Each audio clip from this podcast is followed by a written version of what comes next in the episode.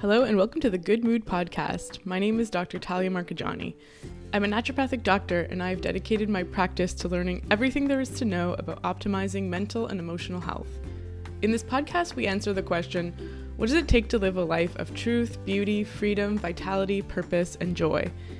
In a mix of solo episodes and interviews, I'll be talking about all the things that fascinate me nutrition, nature, the latest science, psychology and psychotherapy, mindfulness and meditation supplementation, and more. I'm so excited to have you here.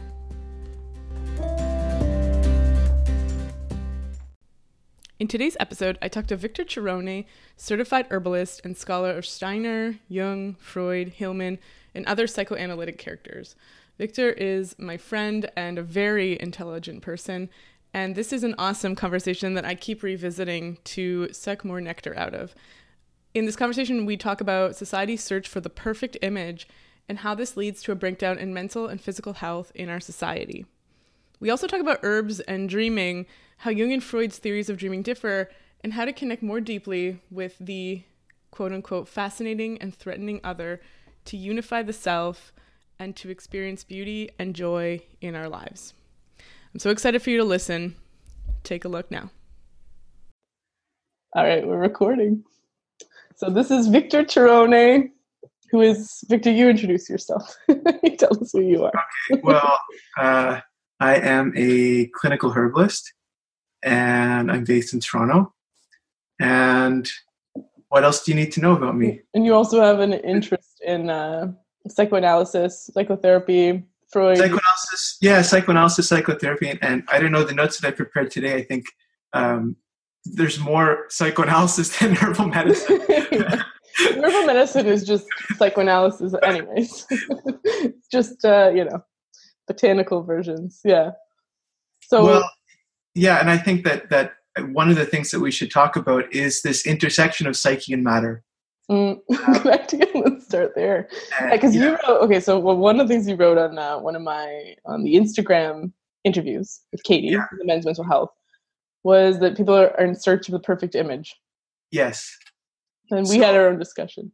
So let's start. Let's start with with this notion of the image, then, and then you know we'll start by discussing um, what images are, what kind of psychic impact images have, the ways in which, as Jung says, image is psyche, and and explore this notion of the image, and then tie that into um, a discussion of herbal medicine, uh, so-called alternative healing practices, and so on. Mm. And maybe so, mental health. Maybe we'll like narrow it down. Although all health is mental health. Yeah. So okay, um, there's there's there's these two quotes, uh, and I'll just start by reading them, and then we can go from there. So the first one is from Dennis Klocek, who's a contemporary uh, follower of, of Rudolf Steiner, um, and he says in today's world, where tremendous volumes of throwaway images are given daily to the soul, there is a vital need for people to develop imagination, to seek spirit vision. The soul life of many is at risk due to the unconscious addiction to unlawful images. Mental instability and tendencies to violence are symptoms of this malaise. The natural world also suffers from this onslaught in that the attentive consciousness of people is taken away from the involvement with the spiritual in nature where human beings place their attention, there things begin to develop. This is our role to pay attention. Whether we wish to heal the soul or to heal nature, the path is the same. Deepen self awareness and learn to control the flow of inner images. When this path is undertaken, the initial stage is experienced in the capacity to actively seek spirit vision by developing a lawful access to the plane of imagination, the sacred door to the realm of the spirit. So, I mean, we could just spend the hour just talking about this mm-hmm. one quote. Mm-hmm. Um, and, what, is, and, what, does he mean by imagination? Like, what is that term? Is it like in the in the general sense of imagination, where we think of like cultivating our own images in the mind? Well, oh, so I think that there's a, a, we can say a microcosmic and macrocosmic sense of imagination. And I think that this quote pertains to both, and particularly to the intersection of um, yeah, the, the, the personal imagination becoming corrupted through this bombardment with what he calls calls unlawful images. Mm-hmm. And so when the personal imagination becomes in a way short circuited and pre-programmed images are being fed to, to the soul, then the macrocosmic imagination, or you can say the mind of nature, then doesn't have the, the, the, the ability or is, is actively pre- prevented from influencing the soul expression of the individual being. Mm-hmm. And the soul expression is then turned into a kind of um, a, a, kind of perversity mm-hmm. uh, that is that is governed and controlled and shaped and ruled by these unlawful images. Um, and, and, these these images have uh, not only yeah again not only psychological uh, per, personological psychological implications but as he says the, the, the, role of the image extends into uh, the, the, the realm of nature as well. Mm-hmm. Whether we wish to heal the soul or to heal nature, the path is the same. Deepen self-awareness and learn to control control the flow of inner images. So mm-hmm. this ability to control the flow of inner images not only pertains to the individual, the, the well-being of the individual, but also the well-being of the external world. And the, the presumption that there's any separation between the well-being of the individual and the well-being of, of the cosmos is a, a crippling illusion on which contemporary psychology is founded. Mm. And so contemporary psychology is, is, is rooted in an intrinsic, pathologi- uh, intrinsic pathological view that posits the separation between individual psychological well-being and the well-being of the natural world. And one of the things that I like so much about this passage is that it shows precisely how this flow of inner images completely dismantles that that view because mm-hmm. the, the, inner images that we cultivate directly impact the ways in which we interface with the world and the ways in which we can become enthused that we that we can be can, can become inspired by the the the um, you can say the, the the spirit forces of of nature or the elemental forces of nature or all of all of the forces of nature whatever words you want to use to describe them mm-hmm. so when we talk about the unlawful images it's almost like addictions would you say mm-hmm. in that sense it's like yeah, something well, is pulling us away we're um, feeding that hungry ghost. I think we talked about that before. It's like we're feeding this emptiness with twinkies. Yeah. Twinkie images as opposed to some being an experience and, and observing it or being in touch with it directly. Mm-hmm. absolutely. Absolutely. And, and so one of the things that that herbal medicine can help us do is to uh, by way of, of improving vitality. And i think that herbal medicine irrespective of what system of medicine we're talking about is concerned with optimizing and improving the capacity of the vital force in the organism mm. strengthening the vital force, correcting imbalances in the vital force. Um, and in, in, in, in correcting the, the, the functioning of the vital force and making it stronger, the flow of inner images and the capacity to be aware of inner images and to direct attention towards that source uh, is, is also thereby strengthened. Mm. And um, there's another very short quote here mm. from a different author, Richard Grossinger, in his great book Planet Medicine. He says, Ancient herbal and animal medicines come from psyche, but a psyche which is large and collective and includes the structure of botanical and animal forms in its meaning, even if these seem to lie outside the more limited mind psyche of the organism.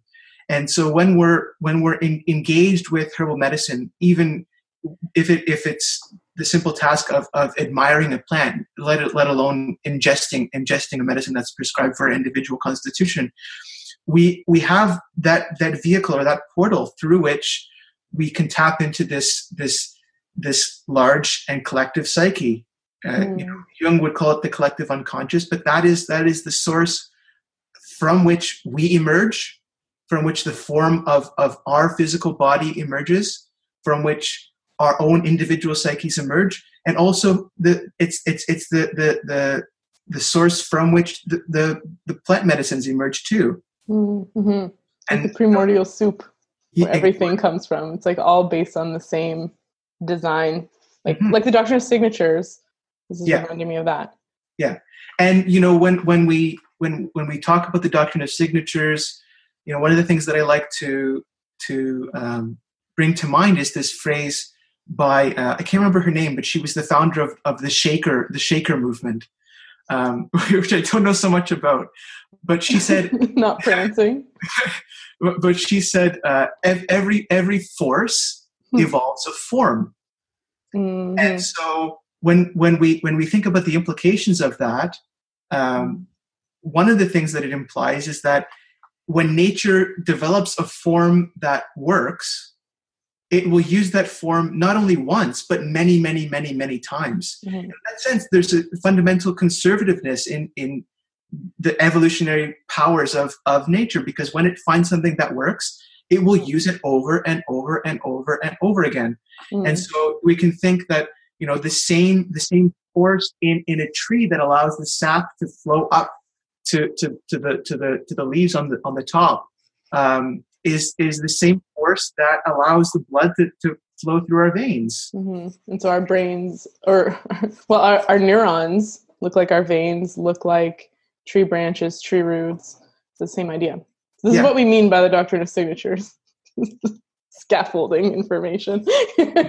yeah, so I mean, mm-hmm. this the simple definition of the doctrine of signatures is that the shape of a plant, the color of a plant, the conditions that the plant grows in, the time of year that it that it thrives in. Um, all of these things are uh, give give clues or suggestions as to its uh, potential medicinal uses. Mm-hmm. And we could all, I mean, we can call it the language of plants. So, Doctrine mm-hmm. of Signatures or the language of plants. It's a book by Julia Graves, which I'm halfway through. excellent. It's an excellent book.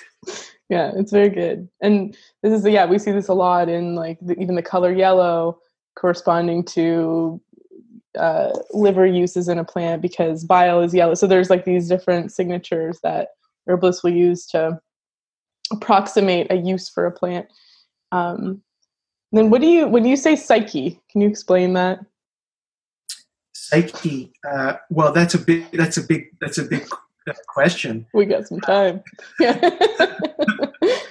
well, just like just to reference us, so like when we say um, the images that emerge from the psyche. Is this what we're talking about? This this collective unconscious this collective soup that matter emerges from that form yeah, so i mean the literal definition of psyche is soul. And you know i like to point out some uh, to people especially you know I, I, I always i've taught psychoanalysis in undergraduate courses for a number of years.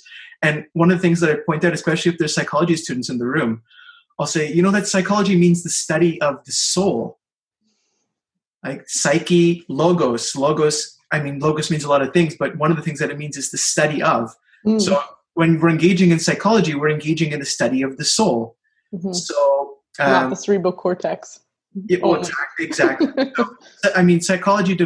Okay, we won't get into the discussion about. Mm-hmm. Well, how do they take that? Are they like, "Oh, right, soul study"? Yeah, throw me, throw me in. Yeah, I mean, it's just it, it's it doesn't mean anything because the, the, the, the, foundation the foundation isn't properly laid in the university context mm. and, and, the study of psychology has become so perverted that um, you know mm. you say soul and it doesn't doesn't the word doesn't mean anything anymore um, so there's lots of ways to to kind of approach the definition or to establish a definition mm. um, you know in in a lot of traditions there's a distinction made between the body, the soul, and the spirit. The body is obviously on on one level the, the material the material organization. Um, the soul is that which animates the body or gives gives life to the body, and the spirit is the um, you know you could say is the the capacity for div- divine inspiration or uh, it's the eternal self-aware aspect of the individual constitution mm.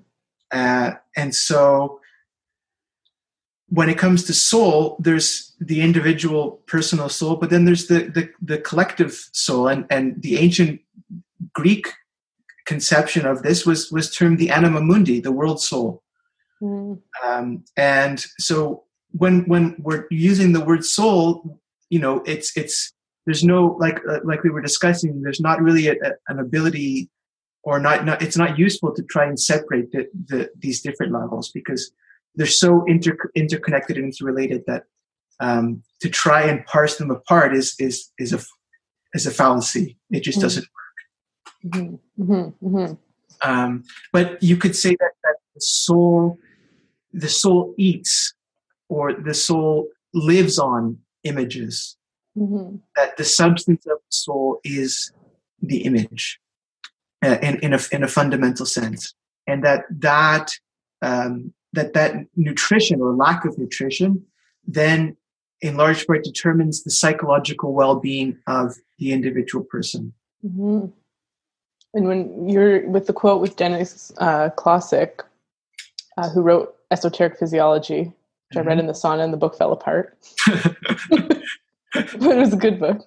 Um, aside from all the eurythmy references, which I couldn't do. but um, when he talks about allowing the imaginations, so how would one tell the difference between a wholesome image that feeds the soul and these unlawful images? Yeah, so that's a good question. Um, the difference the difference is that an unlawful image is is one that develops you could say um, a, a repeti- a, a, that, that that's tied to the compulsion to repeat and mm. that is tied to addictive addictive behaviors and capacities and short circuits the capacity for for human freedom mm. um, it, it doesn't allow and human freedom can come through being open to the, the, the images that, that come through the, the natural world rather than mm. programmed images that are designed to elicit specific outcomes and mm-hmm. specific sorts of behaviors. Mm-hmm. Um, and most of these behaviors are oriented around profit, right? You want to make someone addicted to a certain kind of image so that they keep coming back for, for, for a fix. Mm-hmm. To create this like auto, like this sustaining system. Exactly. Whereas a, a, a lawful image, we could say, is one that, um, as as Klocek says, opens up the plane of the imagination, the sacred door of the realm of spirit, and that that that means that there's a reciprocal relationship between the human being and the natural world. So the human being it, it's almost like a breathing, a breathing process. The images come in from from nature. They they are digested in in the in the human being through the human soul, and then those images are through through right right human action reflected back into the natural world. And our task then becomes this continual interface with mm-hmm. nature, listening and understanding the rhythms of the natural world, becoming attuned to those rhythms and thereby helping nature help us mm-hmm. and again this this notion of separation becomes where do you draw the line it doesn't exist mm-hmm. the line only exists when we fall into this trap of of of becoming victims of the unlawful pre-programmed images that are are founded on this assumption that um, that there is a separation, that there is a fundamental schism. Mm-hmm. I mean, these images. So, like, uh, one of the examples is something like pornography or like social media posts, like advertising, sort of like the Twinkies of images. Mm-hmm. There's something that's in in their own construction that partially feeds us, that addicts us, like a Twinkie's sweet as mm-hmm. fruit is. So mm-hmm. there's something that's like been designed it has this um, this aspect to it that that's nourishing in a sense, but then creates this vicious, this addictive cycle. So yeah, like is is there some aspect of the unlawful images that's positive, or is the whole thing just completely cuts us off? Um, well, I, I think we'd have to we'd have to take it case by case and and you know but i think that generally pre-programmed images um, you know they might have they might have their they might have a, a, cer- a certain place in society you know like a, a, certain kind of images a certain kind of image can, can bring enjoyment can bring a certain kind of satisfaction but doesn't necessarily have to be one that that that is addictive mm-hmm. right? And this goes back to what Klocek says about where we place our attention there things begin to develop. So there's there's a way there's also the quality of attention that comes uh, in, in in in determining what the the final outcome with our relationship with a given regime of, of images is. Mm-hmm. um, and and that quality of attention is is what uh, gives power to an image especially if it's a pre-programmed image because that that it, its its entire existence rests upon the attention that is being invested in it. That is the life of that image mm-hmm. this is the, like the almost like the mindless scrolling or like you're you're not really yeah. engaging or interacting with the thing yeah. it might create a positive emotion because yeah. it so, represents something real but yeah. you're not in the real yeah and and so the uh, the real is is a good a good word to describe it. We can also say that the the the images that are coming from the natural world are universal images, mm-hmm. and so they're not designed for specific outcomes. Mm-hmm. Uh, but the pre-programmed images are always designed with a specific outcome in mind. Mm-hmm. That makes uh, sense, actually. And, yeah. and, and the mental state, the mental state that's associated with those pre-programmed images is a mental state that the designer of those images, either consciously or unconsciously, is trying to perpetuate and feed. Mm-hmm. It's trying to direct attention towards the, the, the, proliferation of, you could say, that virus mm-hmm. that's contained in the image. Mm-hmm. mm-hmm. mm-hmm.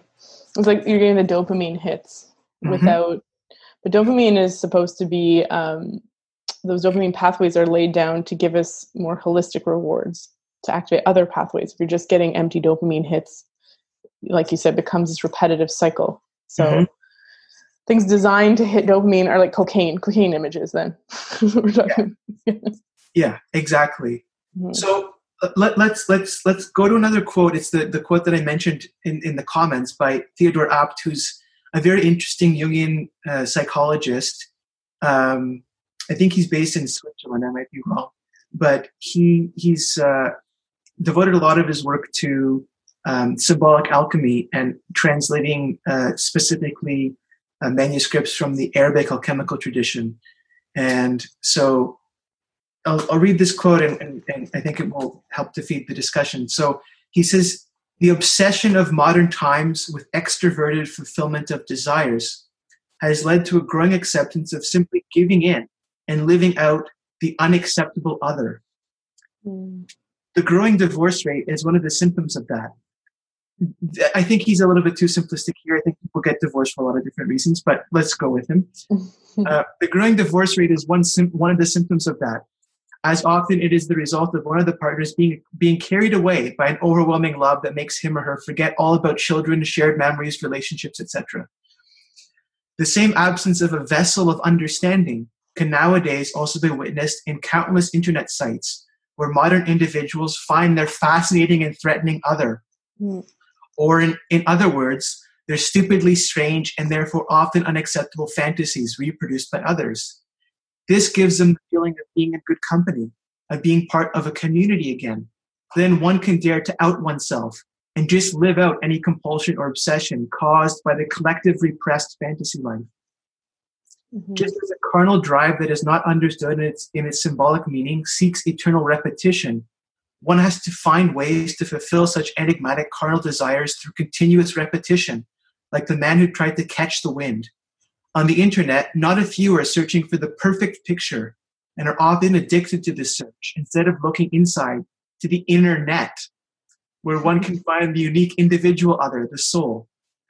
When that fascinating and threatening other is contained in the vessel of the personality, it leads to the realization of what our soul is really longing for namely union with the eternal self. Mm. And so this answers a lot of the questions that I think we've been mm. trying to answer already. Um, the, the, the, the, the longing of the soul is union with the eternal self or the longing of the individual soul is to find its place in the world soul and in, in the anima mundi to find itself to see itself reflected back Mm-hmm. Because when it is reflected back, then then the, the, ground of meaning is there in that reflection. Mm-hmm. Uh, whereas this this this perpetual search and this compulsion and obsession that that Abt is, is uh, discussing as stemming from the collective repressed fantasy life is by definition a, an inherent lack of meaningfulness, mm-hmm. which is why it's compulsive behavior, mm-hmm. which is mm-hmm. why the repetition becomes more and more and more and more vicious. Mm-hmm. Which is why the, the, the, there's this search for the fascinating and threatening other, and and and the, the things that are being sought out are, as he says, stupidly strange and therefore unacceptable fantasies, because there is no ground of meaning. Mm-hmm. mm-hmm. When he says fascinating, threatening other, how might that show up? Like, what would that show up like in reality? Would be like a shadow element, or is it? Yeah, well, I, I, well, absolutely. Yeah, mm. absolutely. It's a shadow element, and um, you know, it's it's um, so, like he says, just as a carnal drive that is not understood in its symbolic meaning seeks eternal repetition, one has to find ways to fulfill such enigmatic carnal desires through continuous repetition, like the man who tried to catch the wind. And so, one of the things that um, unlawful images stop us from doing is understanding the symbolic meaning behind the images that we are exposed to. Mm. And when that symbolic meaning is is not there, then the vessel of of of containment, the vessel of the understanding isn't there, and the image then becomes that which determines uh, human behavior. Without without a, a, reflexive capacity on the part of the individual thinking is this behavior something that that i am willing? Mm. is it is it willful activity that that that supports my life that supports my well-being mm-hmm. that mm-hmm. that promotes uh, the integrity of of myself mm. or is it something that is in control of me and this is you know this is a, a question that that applies not only to the realm of images but uh, technology you know and there's there's plenty of technologies that work but few people asking well okay the technology works but is it good mm, mm-hmm. And you know we live we live in a time now where the question of the good is is rarely entertained people people don't even i mean people think that that it, there is no there is no such thing as universal good Mm-hmm. Oh, what's good? What's good for you is, is not what's good for me. Well, in some respects, in some respects, yes. I mean, I'm not going to give everyone who comes in with uh, a respiratory condition the same herbs mm-hmm. to treat that condition. So yes, in, in on that level, uh, what's good for one person is not what's good for another person. But when it comes to larger social collective problems, I think we have to to be firm and say that there is such a thing as as a, a objective good, mm. and you know, mm. and, and Pla- the ancients understood this. And in mm. Plato's philosophy, he says, the good is is the true, is the beautiful, mm. and those three things are the same. Mm. And how do we? So it goes deep mm-hmm. to to truth and beauty. How much deeper does that go? Like, does that go to our instincts impulses like our like our sort of tribal roots or like what technologies layered on top of that could still be in alignment with the good fix what? us fix us victor. So you're asking what's what sort of technological transformation we need to see? Well what what do we you know so when we think of truth and beauty you can i mean there can be different opinions about what's beautiful when you think of it a, a, on a superficial level when it becomes more about aesthetics. So when we think of truth and beauty like okay I, I, I, see, yeah well okay well here you know we can go we can go to hegel and hegel talks about aesthetic sublimation mm. which i think is a beautiful phrase and he he says that aesthetic sublimation is the experience where one uh, surrenders oneself to a work of art. So the small, the small s self, the limited personality, is cast aside, and the idea that inheres in the work of art then be, enters enters into the, the the individual, and that is equivalent to a kind of image entering the person, right? The image of the work of art, the image that the work of art is trying to to to cultivate, mm. the soul image that mm-hmm. that that the work is is is working in in line with the individual to build and so that experience of aesthetic sublimation of you could almost say sacrificing the limited personality so that a larger a larger personality or idea of the work of art comes through and thereby transforms and and, and helps to eradicate the shortcomings of the individual limited self. Mm-hmm. that experience is to be contrasted with the experience of demanding something for a work of art. Right. Which is the primary experience that people have today. It, it you know uh, when when you're looking for when many people are looking for for something they're looking to satisfy a preformed desire that they already have mm-hmm.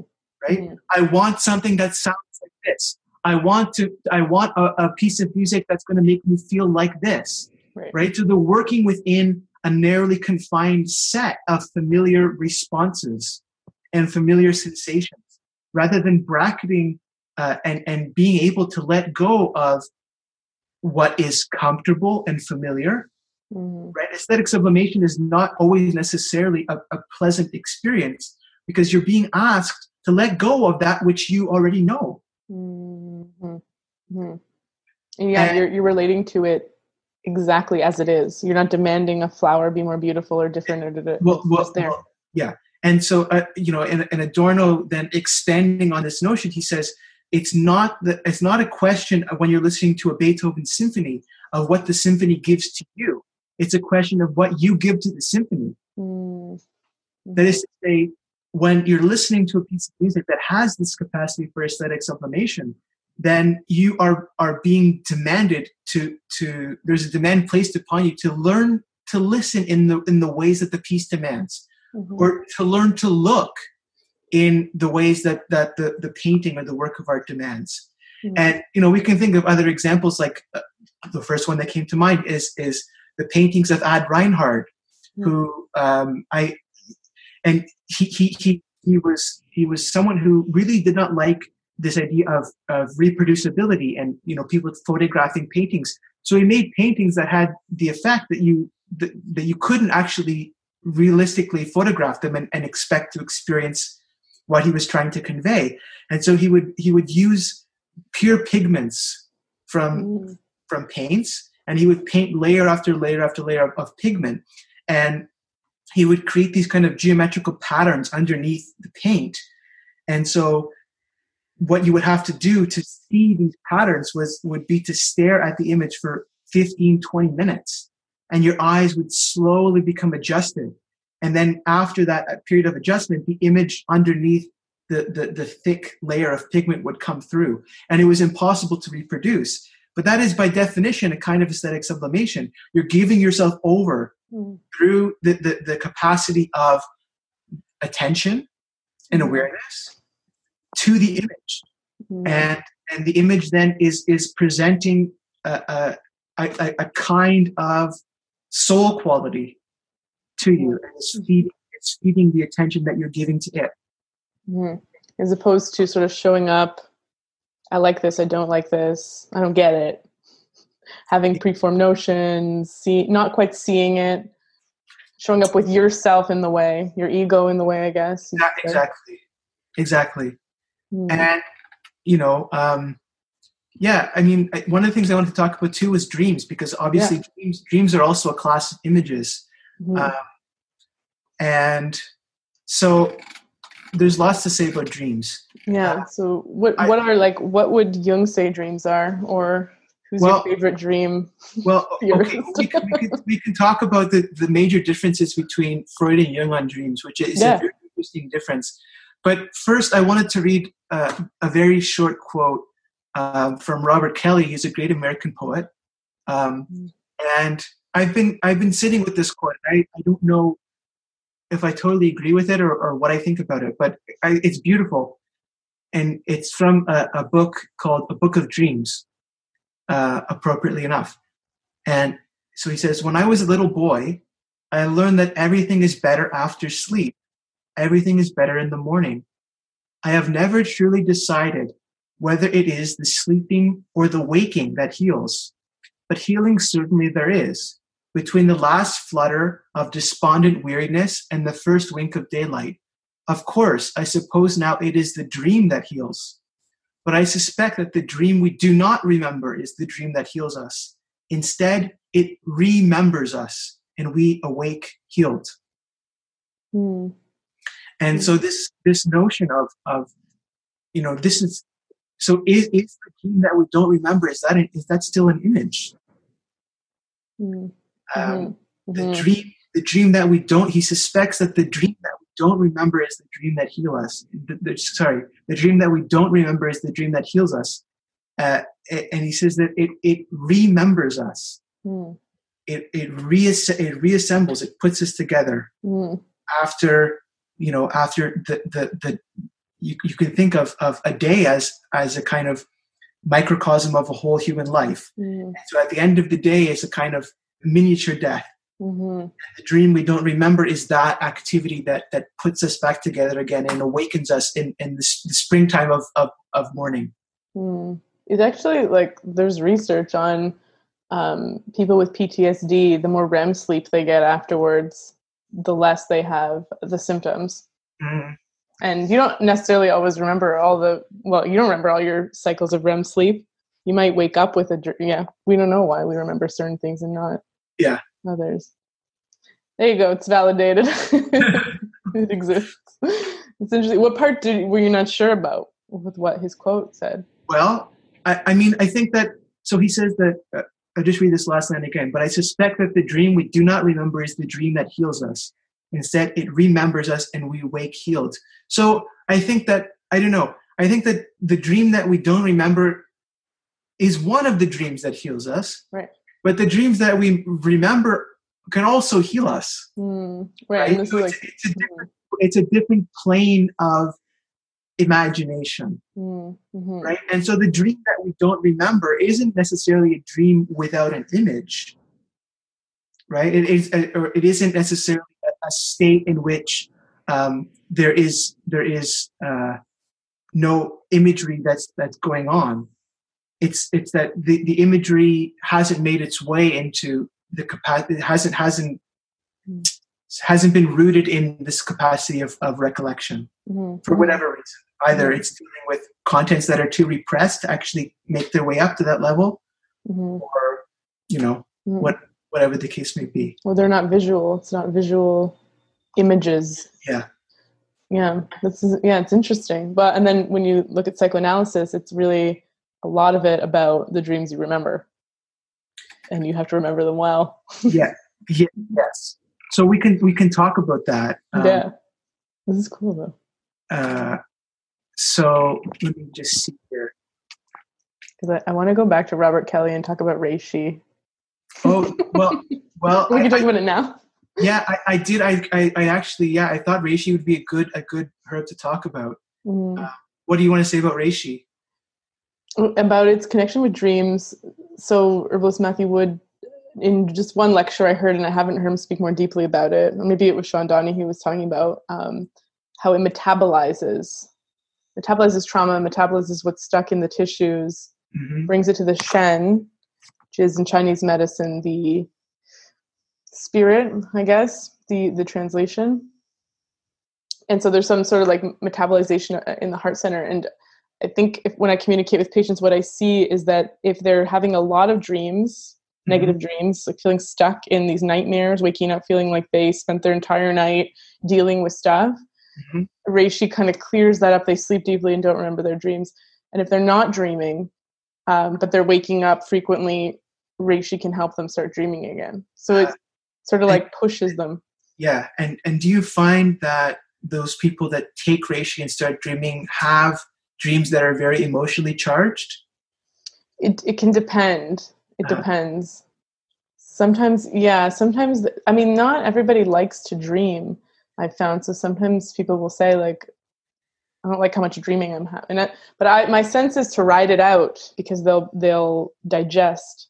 Yeah, yeah, and and, and one of the things that that reishi does, I find that reishi can bring up in dreams a lot of emotional material that needs to be taken care of, that needs to be addressed, and um, you you can say that that in doing that, it then furthers one's ability to trust in one's own innate capacities Mm-hmm. uh, and and to deal with difficult situations and to resolve emotional blockages.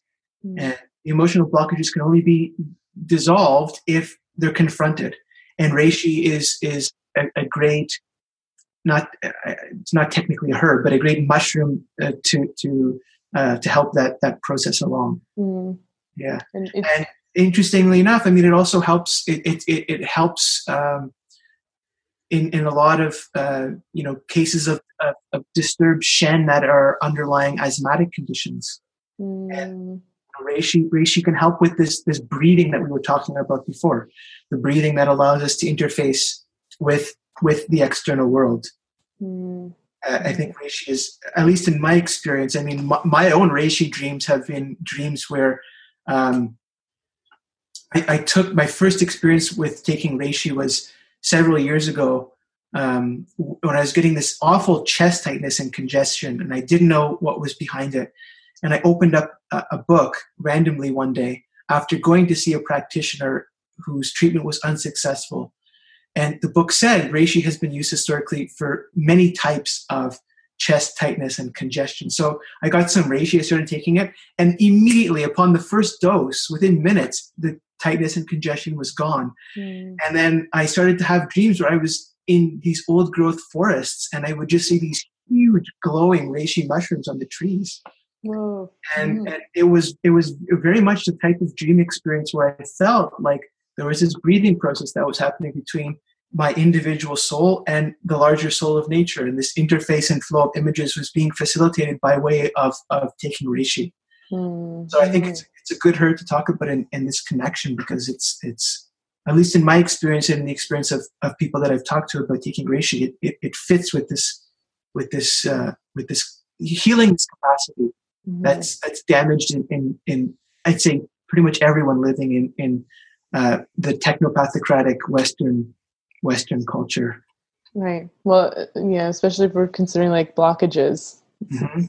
I think, uh, I mean, herbs, I would love if they just blasted through blockages, but there has to be sort of like a give and take in this allowing them. Well, and, and yeah, I mean, the, the blasting through can't happen because then the healing process is in all of all of the, the minute changes that take place. It's not just in the final the Right. final state. And there is no final state. Right, right. It's Yeah, about so- gra- it's about gradually trying to to reach an equilibrium, but perfect health never exists. Mm-hmm. Yeah, and I, I would say too, like even in the earlier part of the conversation about um, reconnecting with the imagination or this idea of like unifying the soul, like does that ever happen in our lifetime? Are we just getting a little bit closer, or we're having moments of unification, but then we go back and we're separate again, and we're on Instagram looking at bikini bodies Yeah, or whatever. It's it's never I, I, it's never something that that that entirely happens unless you're some kind of you know great adept. Mm, Uh, and you know it's like I, th- my, I have a deep interest in Tibetan Buddhism, and I read these these texts like the, these Dzogchen texts, and there's this great passage that that um, I'll try and recite it: profound and tranquil, free from complexity, uncompounded, luminous clarity beyond the mind of conceptual ideas. This is the depth of the mind of the victorious ones. In this, there is not a thing that needs to be added, nor anything that needs to be taken away. It is merely the immaculate looking naturally upon itself.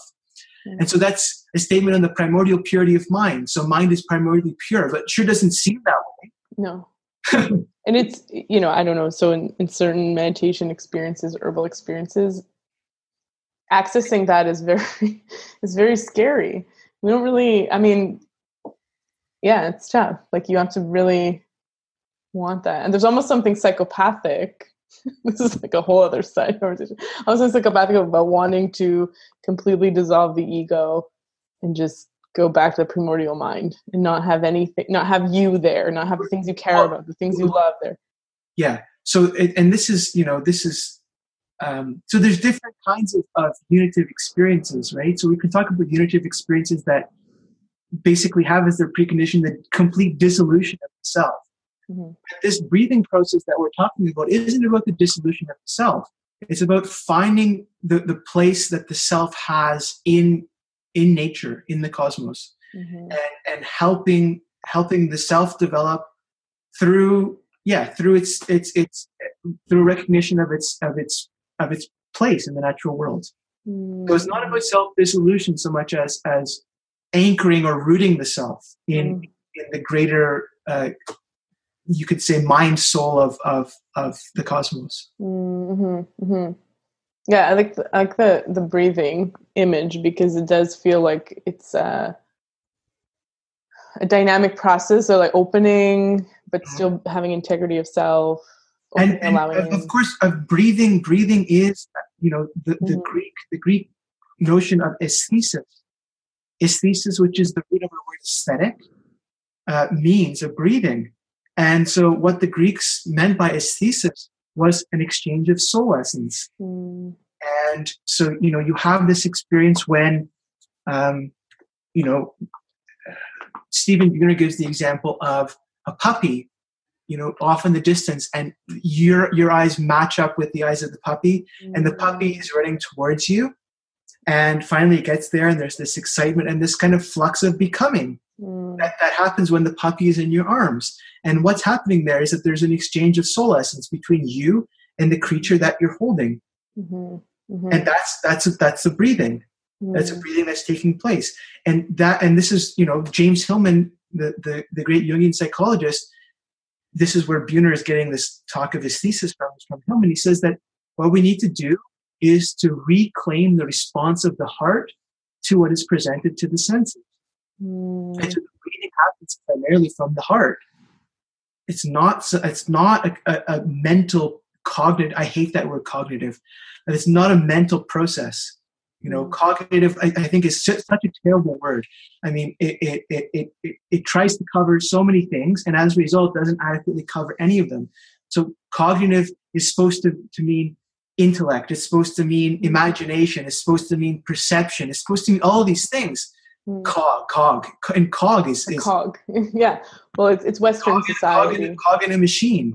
Uh-huh. Yeah. It's the it's the um, I don't know the library, the elite, the organ, the the structure, the uh, the top of the pyramid, cognitive. Right? It's uh-huh. like what what rules the rest mm-hmm. of the primordial things in the brain. But I yeah, I've heard Buhner's um, talk about the puppy where the puppy's like it's you like there's just there's nothing else it's just you and the puppy that direct relationship 100% of your energy um, going towards that that one connection yes is that right mm-hmm.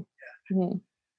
and you know there's there's there's different kinds of the, these these unitive experiences and different ways of describing it um, i mean yeah like george george bataille the french philosopher uh, he talked about pure immanence, mm. which is is different. But you know, he said that the experience of pure immanence is like water in water, mm. And it's like what what's that? That's an image. Like, what does it mean? Water in water. Well, mm. bring bring bring the image to life. Uh, but but he, he said that the situation the situation is given when one animal is eating another animal and he says, in that instance, there's no separation between the animal that is eating and the animal that is being eaten. Mm-hmm. There's a pure flux of becoming. So it's it's you know there's a flux of becoming also in the puppy example, but it's quite a quite a different situation. Not like the well matter is not actually connecting, which is yeah this is kind of morbid. I'm going to say it anyways, but yeah, I've seen animals eat other animals, and there's a surrender. And even if you watch Animal Planet or whatever, there's a surrender that happens at a certain point the animal being eaten is just waiting. Mm-hmm. Just sort of like, all right, yeah. here we go. We're and you can, you can you can say, you can say as as awful as awful as it is to a certain level of our consciousness, the level uh, sorry, the moment at which the surrender happens is the moment when the breathing takes place in that encounter. Hmm. And I mean, would you say that this overlaps with flow state? Is this when when people talk about this or when they're doing MRI scans? Mm-hmm um, there's no self consciousness in those moments, right? Like you're not, there's no sort of um, observer or like narrative happening. You're just in the in the well, in the moment. Mm-hmm.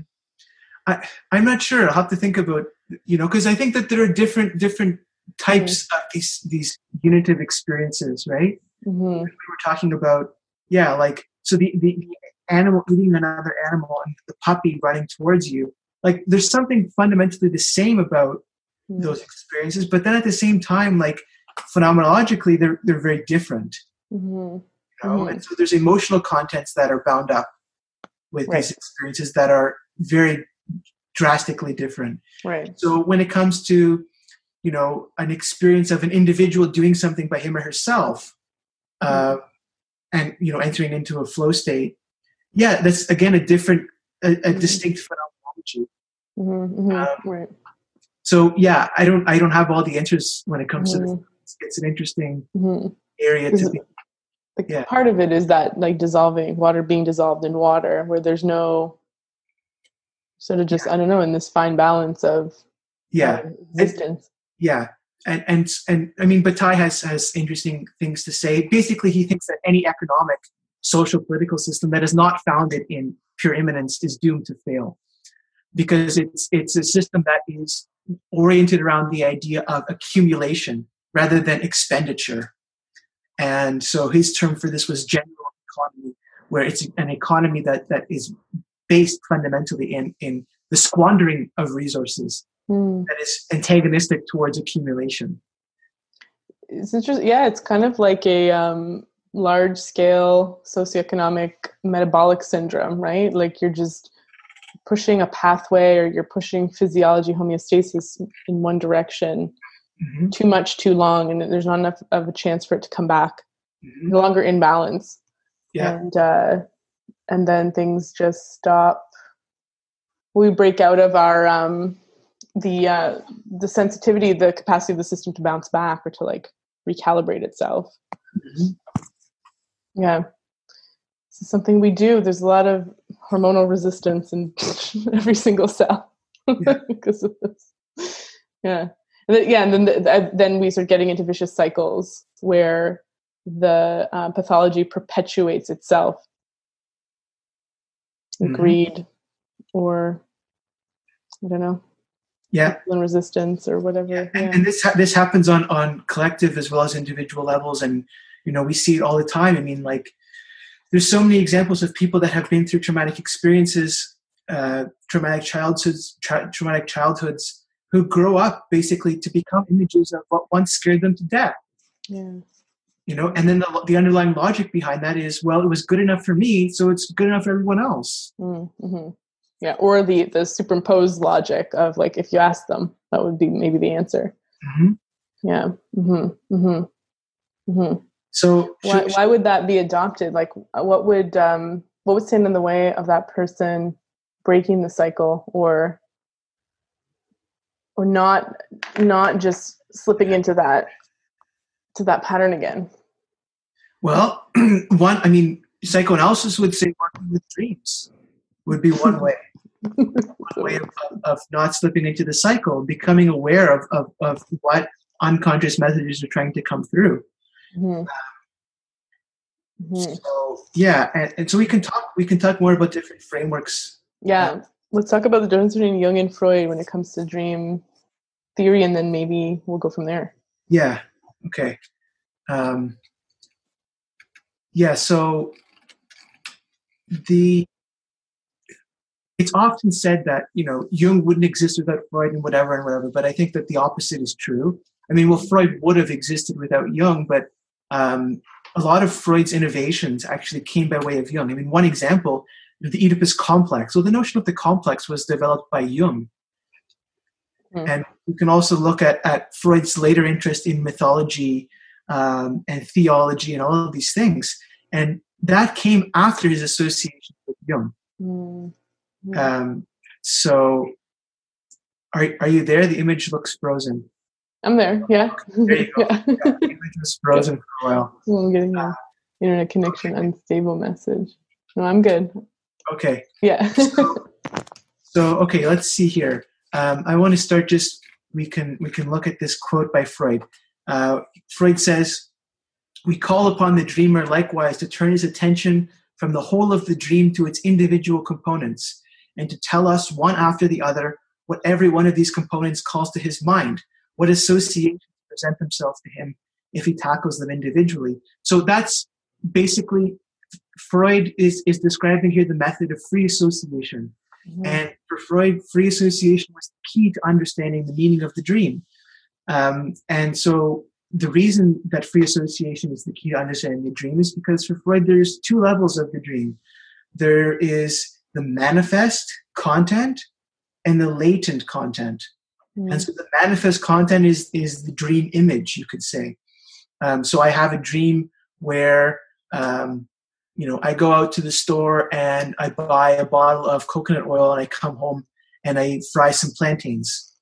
Mm. Okay, that's that's the manifest level of the dream then the latent level for freud would be what is hidden underneath that image mm-hmm. what do they symbolize what yeah. does it mean yeah and so you could say well why is there this weird code in the dream that has to be unlocked and so for freud the purpose of the dream he said purpose of the dream is to protect sleep mm. what does that mean basically when we enter into a sleep state what happens is the, the, the threshold between the conscious mind and the unconscious, the veil becomes very thin. And so contents from the unconscious are filtered through the preconscious into consciousness. And so the dream is basically that mechanism whereby the contents of the unconscious can come through without being overly traumatic. The dream you could say masks or codes the contents of the unconscious so they don't wake the person up. Mm-hmm. we've all had that experience of having, you could say, a traumatic dream or a disturbing dream or whatever it is, and it startles us awake. And in that case, the dream has failed by Freud's definition because it has not protected sleep. Okay, well, then we shut off the dream and we don't do the processing or have the experience we need to have. Yeah. Yeah. So so for, for Freud, that is that's the essence of, of the interpretation of dreams. Um, mm-hmm. you know, basically taking taking the dream apart and then free associating to every image, and mm-hmm. through the act of free association, um, eventually, gradually, the analyst picks up on the meaning that the unconscious is trying to express through that coded image. Mm. Um, so Jung completely disagreed with this uh, Jung, Jung thought that, that free association was useless. Um, and, and he said that I can free associate to anything. I can free associate to you. I can free associate to the tree that I'm looking at outside. I can free associate to these books on my desk. All of it, all of it, all it's going, all it's going to tell me is, is about my own individual complexes. Mm. It's not going to tell me about the meaning of the dream. Mm. Uh, and so for, for Jung, Jung says dreams are spontaneous products of the unconscious soul. They are pure nature and therefore an unadulterated natural truth. They represent a communication or message of the unconscious of the all one soul of humankind. So this is a view of the dream and of the dream image that is much more in line with the notion of image that we were discussing before. Mm. So for Freud, the dream image, you could say, is is a puzzle, hmm. right?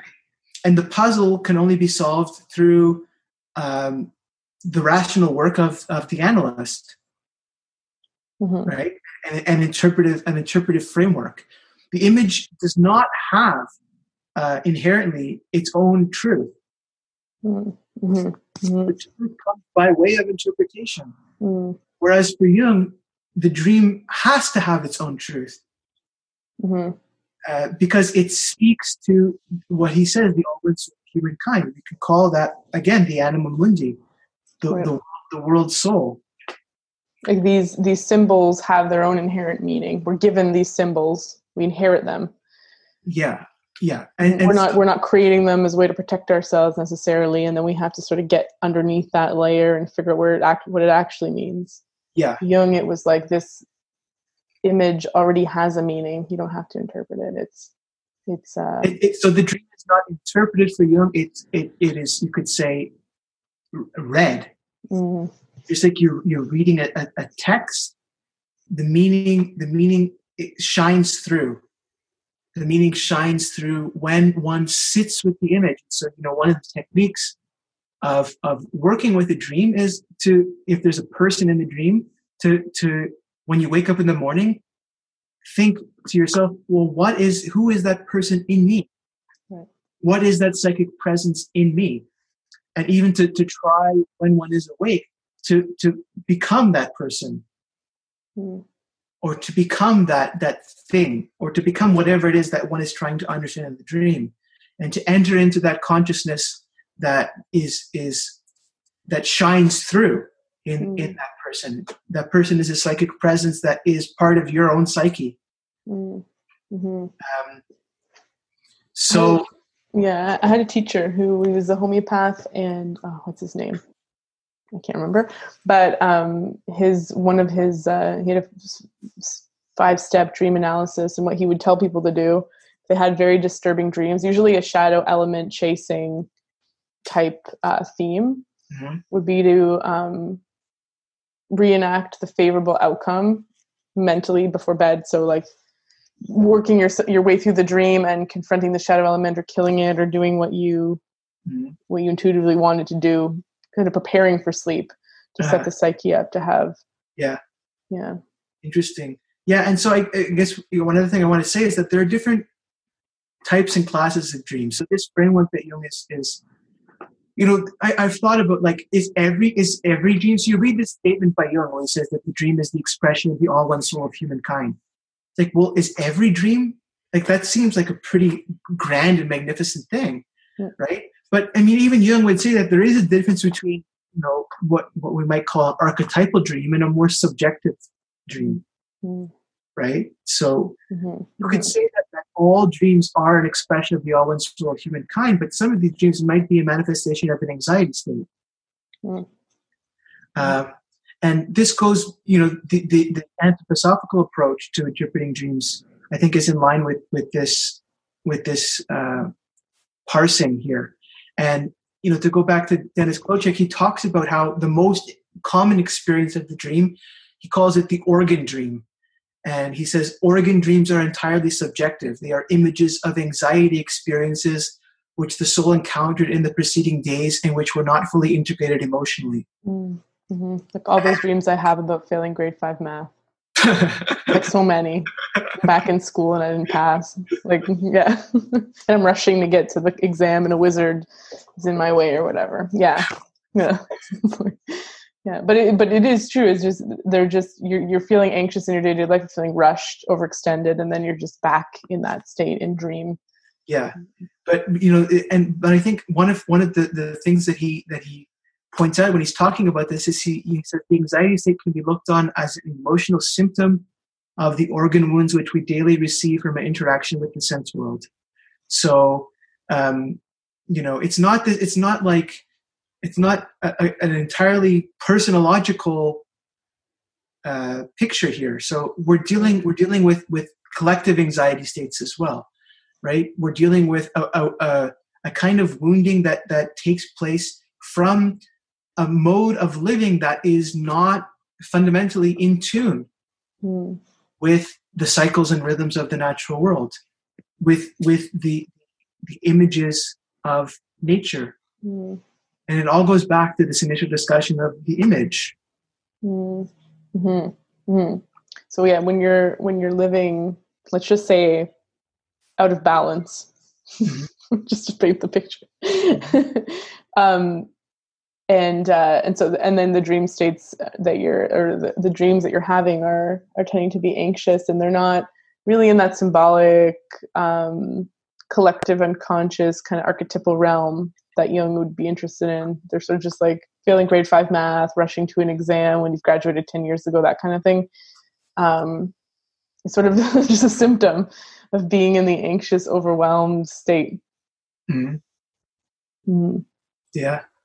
makes a lot of sense. yeah. And so, you know, part of the task, part of the task of, of, of psychotherapy is is then becomes, you know, not only the healing of the individual, and this is this is where, you know, I think the Jungian framework provides a lot more resources for this task than the Freudian one, which is more personological. Mm. But part of the task is to heal the the the, the pathology that exists out in the world right? As james hillman would say over and over again the anima mundi the world's soul is sick. It's not only the individual that that that is sick but the, the sickness of the individual is stemming primarily from this intrinsic social ecological political technological pathology. Mm. and it's a pathology that that you feel. Mm-hmm. you know, it's a pathology that you feel. Something feels that it that it's out of tune. Mm-hmm. something feels false something feels ugly something feels you know like it's like it's like it's lacking and this is one of the things that that that the pre-programmed image um, stops us from feeling because the pre the pre-programmed image tells us what we should be feeling mm-hmm. right it tells us you should, you should be feeling this, you should be thinking this, you should be desiring this, you should be striving after this. Mm. And when because those images, or when there's, there's a shortage of them, you're left with the ennui, the ugliness, the yeah emptiness. Yeah, and and, and the difference between an image that stems from um, from a, a, plant, from sitting with a plant and, and trying, you know, to become open through observation to any messages or field of meaning that the plant might contain. The difference is that the messages and, and the field of meaning that, that that experience of sitting with the plant opens up, it's vast. It's mm-hmm. not narrowly confined. And you might you might receive a specific kind of instruction, but you know it's not going to be a, a, a, kind of vicious directive. Mm-hmm. Mm-hmm. Whereas you know so many of, of the, the types of media that that we're commonly bombarded with are, are vicious directives mm. to feel a certain thing to experience a certain thing mm. Well i think medicine is a great example of this even natural medicine mm-hmm. and even in some of the ways i practice where you know this is good for this yeah without having that direct experience with the plants and so there's certain herbal mentorship programs of sitting with, having a dieta with a plant, like connecting with it before using it as a medicine.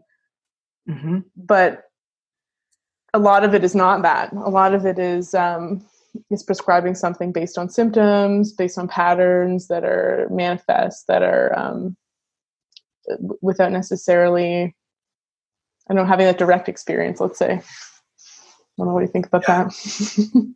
yeah, yeah no the direct experience is is without without the, the direct experience uh, and and using the, the, the presentation of the individual person that's in front of you mm-hmm, mm-hmm.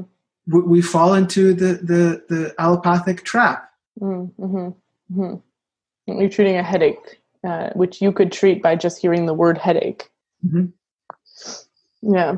Mm-hmm. yeah and you know the, uh, i think uh, one of the, the, the implications in terms of you know uh, treating patients and, and, the clinical setting for, for this discussion that we're having uh, you know steiner was was fond of saying that the the most disastrous thing when it comes to the modern scientific view is that it thinks that everything actively runs its course entirely within the confines of of the skin of of the being in question. Mm and this this is a, one of the major shortcomings of allopathic medicine that doesn't consider the intrinsic pathological nature of, of the world that we inhabit and how these external pathologies in fundamental ways uh, create pathologies that manifest in an individual person mm-hmm, mm-hmm. and sometimes in, it's actually interesting because sometimes it's um, the the sensitive person who seems more open to psychic energies or the the sociological like ugliness that you're that you're talking about that will get sick or just feel unwell um, yeah mm-hmm. yeah develops mental health issues whatever it is um, the the one that's more sensitive essentially that's mm-hmm. picking up on it first yeah mm. absolutely mm-hmm. And, yeah, about, sorry, go ahead.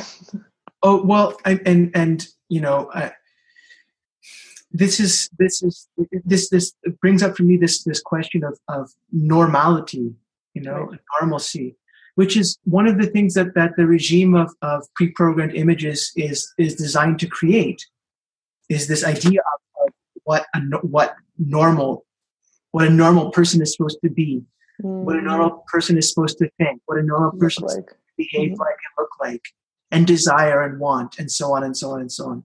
Mm-hmm. Um, but norm normal, I've never heard a good uh, what's what's what's a I've never heard a good definition of normal. I've never heard a good definition of of sane. You know, the distribution, the distribution curve. Somebody was some. I had an argument with a friend about this, where he's like, uh, normal people. It's like there's no normal. I think they tried to find the person who was normal, like in, in as many um, as many variables as they could. They tried to find the person who was like you know the hair that was the most normal color that, that's that's the that's the person that you should be afraid of because they're they're the person with the most repression right. Well yeah if you're talking psychologically normal. Yes. Uh yeah. Well my friend was talking about her calm she knows someone who's very calm. I was like i'll tell you right now this person doesn't sound calm. Sounds dissociated. So yeah. So yes. So i mean yeah. Yeah how colorful can can you get then? And still fit into society.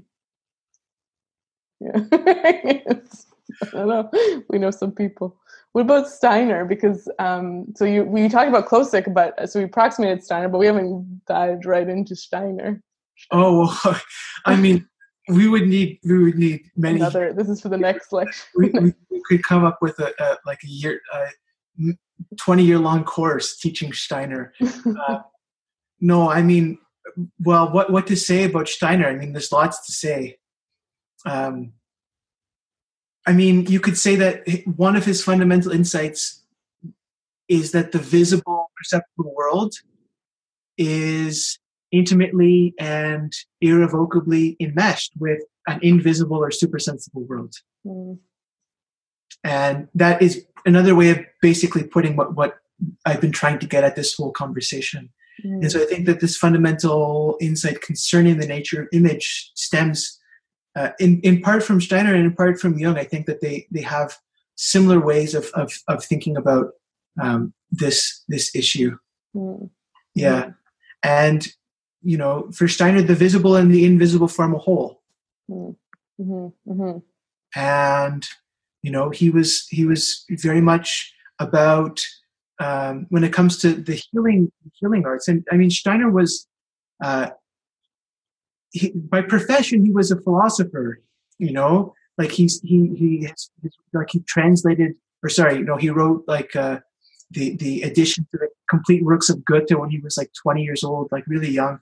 And he, you know, he was primarily a philosopher, but he was involved in so many other things. And so he got into medicine later in life. He was always kind of involved with medicine, but he was very kind of tentative about actually putting out his medical insights before he could prove them to himself that they were valid mm. because he didn't actually have any formal training in medicine. Mm. So it was the last kind of subject that he spoke on um, in terms of his public lectures, but something that preoccupied him for decades. Um, and he's one of the things that he says that the, the, the healer uh, the healer needs to be able to cultivate an objective seeing of the natural world mm. which is again understanding this flow of of, of images mm-hmm. understanding the images that that are inherent in in the natural world also understanding the image that inheres in in the person in the pathology what is the image that that underlies the pathology of the individual person mm-hmm. because mm-hmm. pathologies have their own have their own images yeah mm-hmm.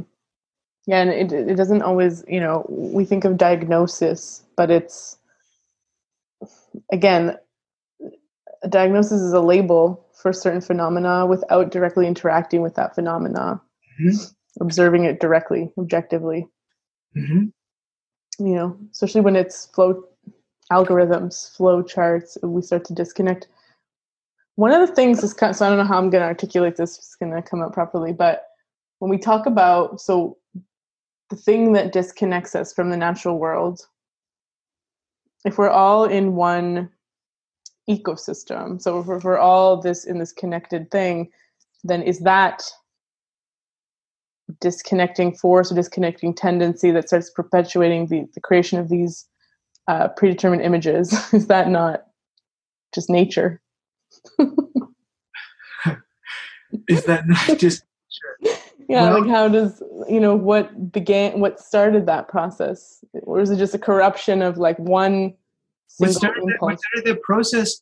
What started the? I mean, so there's different ways of answering this question. Probably lots of different opinions, but you know, one of the things that that I think started it is this this shift uh, in in consciousness that we can we can locate around the time of of the Enlightenment, the European Enlightenment, and you know we have uh, figures like Descartes, yeah. who was told uh, who, who, was told by an angel actually, an angel told him this. Mm. When he was a, a soldier fighting on the battlefield, the an angel came down to Descartes and said, "The conquest of nature is to be achieved through measure and number." Mm you know and and and so descartes conceived of nature as basically um, inert space mm-hmm. upon which we need to impose a grid yeah. you know the cartesian grid upon uh, and and so this grid is imposed upon nature so that we can divide it up and do with the material world as we wish mm-hmm. and that gesture is basically the gesture of cutting off that that reciprocal flow of images Mm-hmm.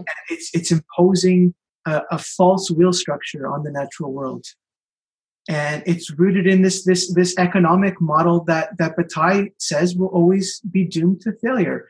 It's an economic model based on scarcity and uh, and accumulation, mm-hmm. and you know we can think and and this is like it's it, and it's it's it's it's a it's a paranoia. It's a it's a fear that I think fundamentally stems from this deep ontological fear of death mm. right? And a better example for for expressing that is is Thomas Hobbes. Mm. You know? right. And for Thomas Hobbes, life in the state of nature is solitary, poor, nasty, brutish, and short.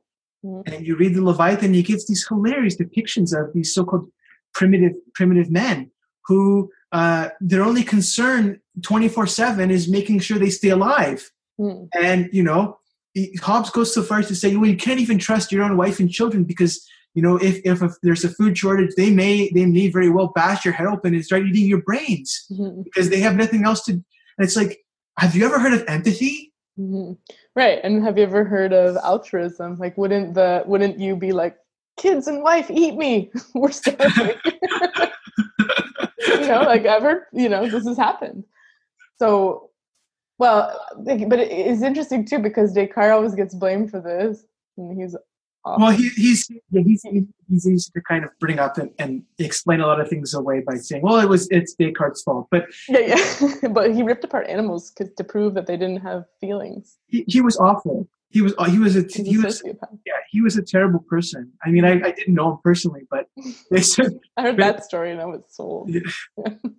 yeah, but I mean, you know, and, and he also like Descartes was was someone who discredited, who who actively discredited, tried to discredit the powers of imagination, and didn't understand the imagination at all. And he gives this completely stupid example to show the superiority of, of reason over imagination. And, and he says, well, try and, and try and imagine a figure with a thousand sides.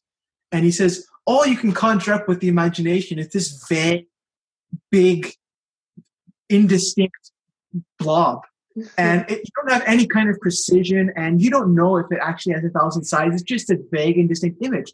But with the power of reason, we can we can map out exactly the, the mathematical formula that will give us this figure with a thousand sides. And so we have this precise oh. uh, this precise figure that comes by way of re- by way of reason. Mm-hmm. Imagination fails us in this task, and so for Descartes, that's proof of, of the superiority of reason over imagination. But without imagination, you wouldn't get the figure with a thousand sides because you wouldn't have been able to imagine it. well, ex- well, exactly, and and this, the the very idea that somehow reason and imagination are opposing forces mm. is mm-hmm. is just just wrong. Mm. I mean, you you need. Right, because if you say draw create a thing with a thousand, you can't hold a thousand sides in your brain. Also, a, a thousand sided figure is probably quite useless in the natural world to survive. but you would have to, yeah, draw it out or design it. But that's still the imagination coming forth. It's like, you know, a book is created by reason or art is created by reason. It's not. It's, Yeah. It begins with the imagination. Yeah, I- well, and that's that's the thing. This this whole thought experiment that Des- Descartes came up with is is uh, yeah, it's stemming from the imagination. I mean, he used the imagination to prove the superiority, of, some alleged superiority, superiority of reason. Like, I think, therefore I am. Well, what if you don't think? Then you're, then you not are? like, I am, therefore I am. So, yeah, you spent a lot of time getting that one.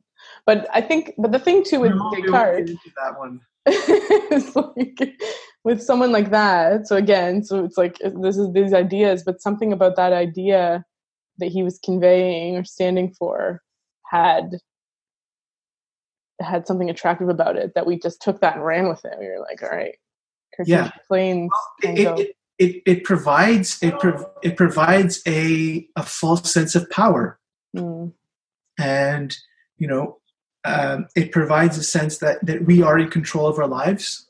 Mhm, um, and that the the capacity for and so by reason you know descartes really meant calculative reason right. right? Reason as calculation.